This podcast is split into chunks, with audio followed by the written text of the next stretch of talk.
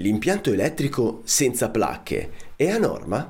Lo scopriremo subito dopo la sigla. Elettricista felice. A cura di Alessandro Bari. Eccoci qua, cari ascoltatori, eh, in una nuova puntata di Elettricista Felice. Allora, senza indugiare nella maniera più assoluta, andiamo certamente ad ascoltare il nostro esperto, esperto del giorno. Del giorno. Eccolo qua il nostro esperto del giorno, il dottor ingegner eh, Alessio Piamonti. Buongiorno Alessio Piamonti, che cosa può raccontarci sul tema della puntata eh, e quindi l'impianto elettrico senza placche è a norma? Ciao Alessandro, ah, no, grazie. Prima, ecco, se vuole accennarci chi è e che cosa fa, prima di Beh, procedere allo sviluppo della nostra eh, puntata, prego.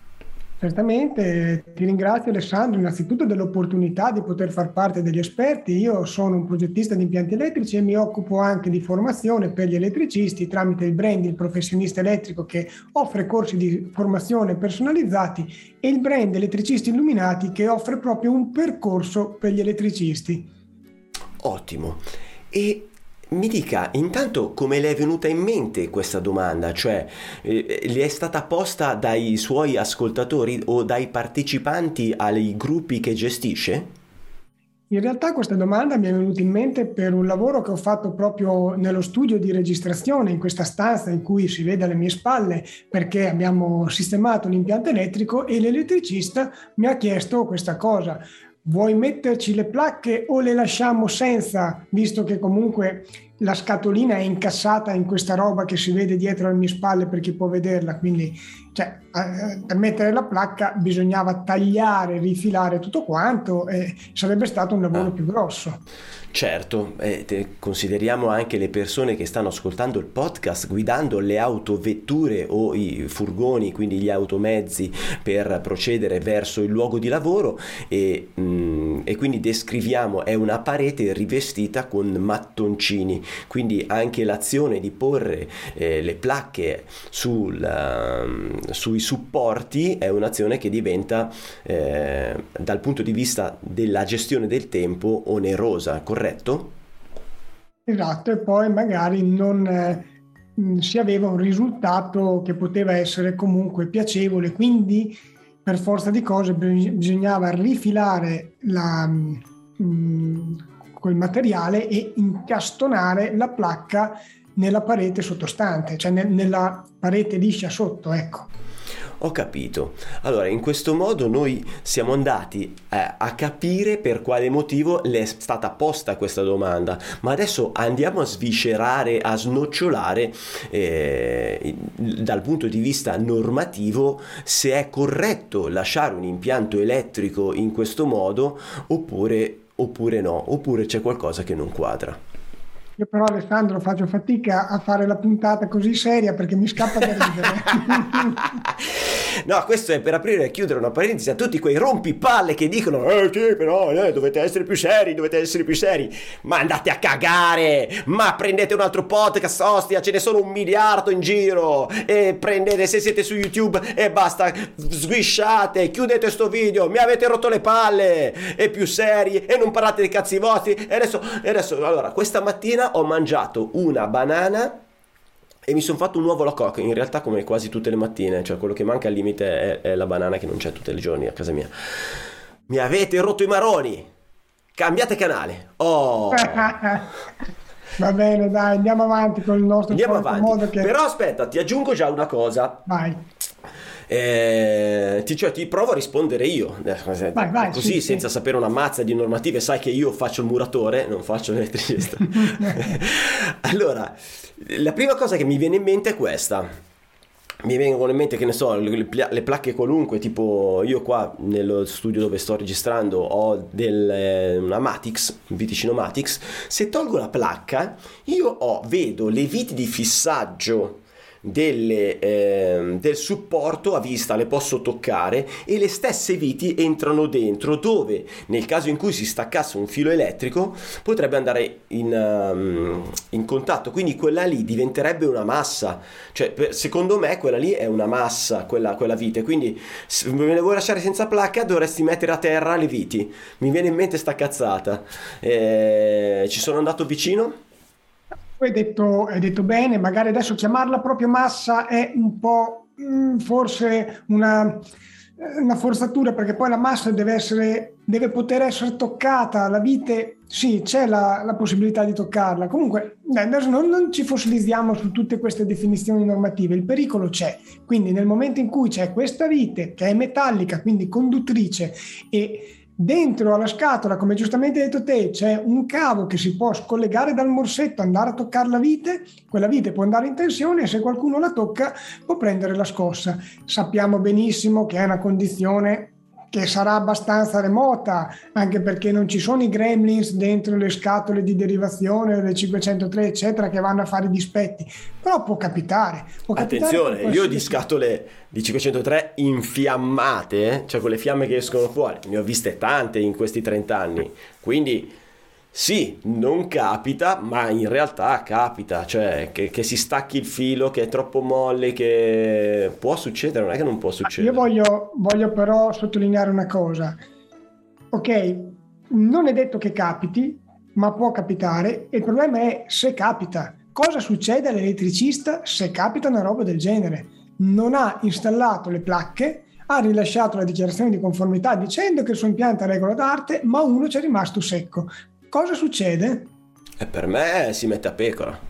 Eh, esatto, quindi quello, io voglio far passare un concetto, tutto quello che io dico, io lo dico sempre nella tutela dell'elettricista. Noi qui in questo podcast diciamo anche, la metto così, dei punti di vista che magari sono personali, che non sono proprio scritti perfettamente nero su bianco sulla norma, ma li diciamo perché così l'ascoltatore può evitare di ricevere delle contestazioni. Diversamente eh, uno si può appellare a questo o quell'altro eh, artifizio, no? non è comprensibile questa cosa qui, quindi io non lo faccio, il pulsante sul neutro lo metto perché la norma è interpretabile Bene, mettiglielo, però se poi succede qualcosa e arriva il CTU e ti fa la perizia e ti dice che hai fatto un impianto non a norma, poi sono cazzi tuoi. In questo caso qui, in cui parliamo addirittura di sicurezza delle persone, eh, cioè evitare di avere contestazioni, io credo che sia per tutti una cosa fondamentale. O no, Alessandro? Direi proprio di sì, cioè va bene lavorare, va bene farsi il paiolo, va bene pregare Dio per tutti quelli che non si fanno pagare in anticipo e quindi pregare che alla fine del lavoro ti paghino. Va bene pagare le tasse e tutto quanto, ma se anche dobbiamo rischiare di farci infilzare come degli spiedini perché abbiamo, non siamo stati attenti a queste cosucce, forse è meglio eh, puntualizzare un po' queste cose e farle a regola d'arte, ecco, e poter dimostrare di aver lavorato bene, di essere dei professionisti. Bene, adesso aggiungo alcune cose che hanno detto i ragazzi quando l'ho pubblicata nel gruppo Il professionista elettrico. Sì. Una, um, un, un, commento interessante è stato, ma allora anche le, le, i coperchi di chiusura, quelli che hanno le viti comunque metalliche, eh, possono generare pericoli? Beh, se all'interno di quella scatolina effettivamente ci sono dei cavi, soprattutto se ci sono delle connessioni, la risposta è sì Diverso sarebbe una scatolina vuota, non c'è niente dentro, fai un po' come ti pare. Certo. Colgo anche l'occasione per ricordare che esistono anche dei coperchi di chiusura che le viti a, a vista non le hanno. Quindi cioè, diciamo questa cosa qui.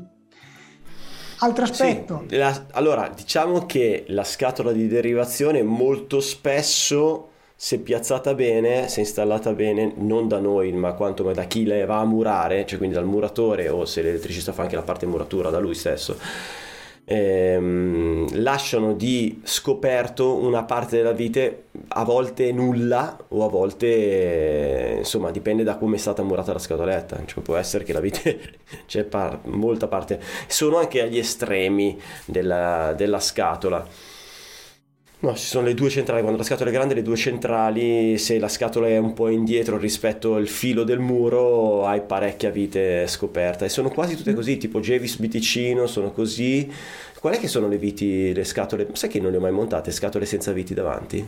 Cioè senza... No, io sta- attenzione, io stavo Hanno i parlando, tappini, di co- forse? stavo parlando di coperchi delle 503. Ah, ok. Ah, no, sì, allora le viticino hanno i coperchietti, sì. Le Vimar invece hanno le viti a vista. Ho capito. Ma Pensavi- no, io anche- invece stavo pensando alle derivazioni.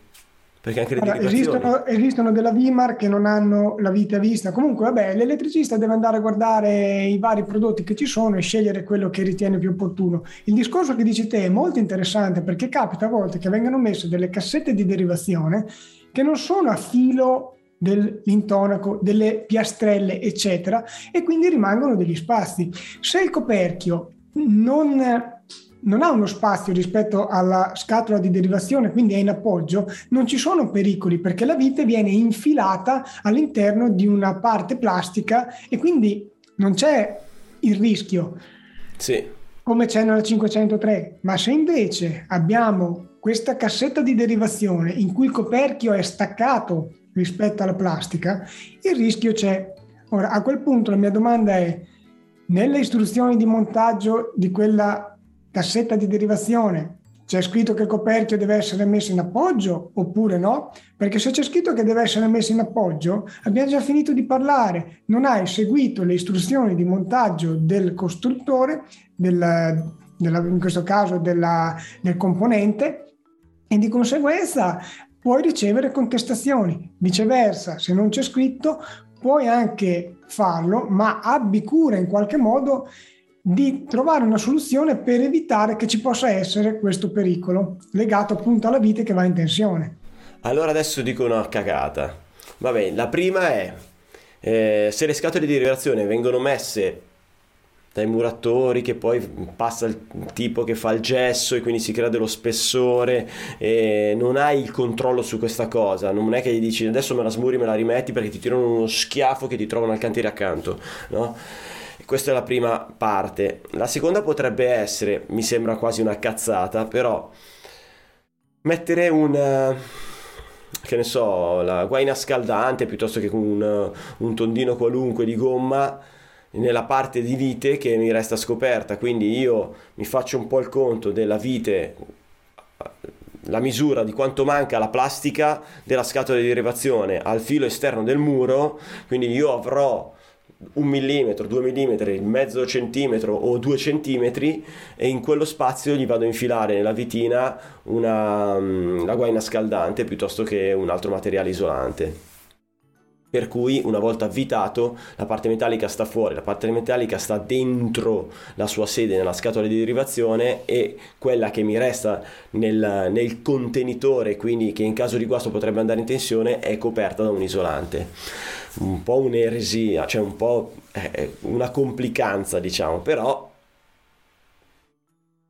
Diciamo fra i due mali si sceglie il male minore, quindi in questo caso la mia opinione personale è ben venga una cosa fatta così, ovviamente fatta bene, curata, anche se sono dell'idea che dovremmo farci percepire come i professionisti della nostra, della nostra professione, quindi il muratore non si deve permettere di mettere le scatole diversamente da come noi gli diciamo di metterle. Se noi sappiamo che lì ci andrà una mattonella che ha uno spessore finito di 8 mm, 1 cm, quello che è, eh, bisogna che ci tenga già la scatola un po' fuori. Cioè, anche l'elettricista deve essere capace di capire cosa, quando, quando è possibile ovviamente, però deve essere capace di capire cosa succederà e comportarsi di conseguenza dando i mezzi agli altri artigiani del cantiere di fare ciò che l'elettricista chiede di fare.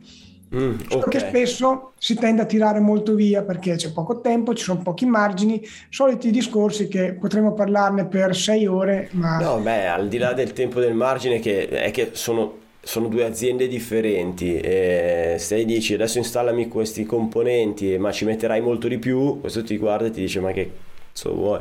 Cioè, ehm, diciamo che sulle 503 però non abbiamo il problema, abbiamo capito che non dobbiamo lasciare le viti a vista, ebbene, più che altro potremmo avere problema sulle derivazioni.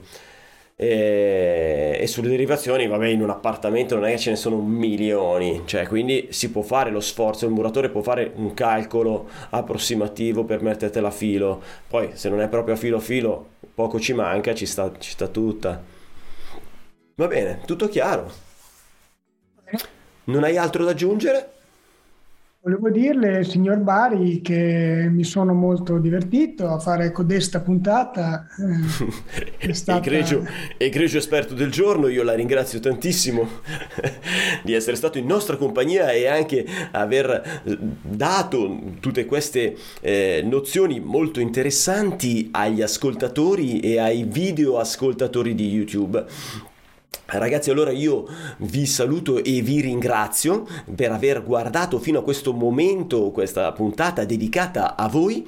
E ringrazio il maestro Piamonti e, e allora vi dico come di consueto faccio teniamoci in eh, contatto indicando una, una direzione quasi casuale ma pur sempre la stessa come per dare un messaggio del vai a cagare te che rompi le balle ciao, ciao. grazie un abbraccio. Ciao ciao. Elettricista felice vai sul sito elettricistafelice.it. Elettricista Felice, il podcast numero uno interamente dedicato agli elettricisti, che puoi guardare su YouTube o ascoltare su Spotify mentre guidi il tuo furgone. E ricordati, caro ragazzo, che la vita è bella perché varia. Ma vai ad ascoltare qualcos'altro ma vai a guardare qualcos'altro, che il mondo è tanto grande, vai, Vai, vai.